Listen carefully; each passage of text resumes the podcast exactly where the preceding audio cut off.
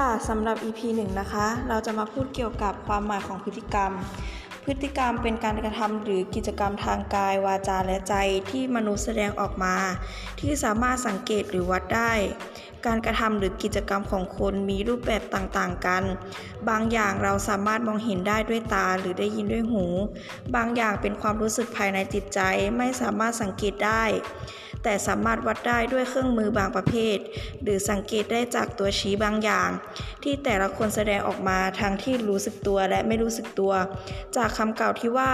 จิตมนุษย์นิสัยยากแท้อย่างถึง แสดงว่าจิตของมนุษย์แม้จะลึกเพียงใดก็ยังสามารถจะอย่างหรือวัดได้ แม้การกระทำเช่นนั้นจะไม่ง่ายนัก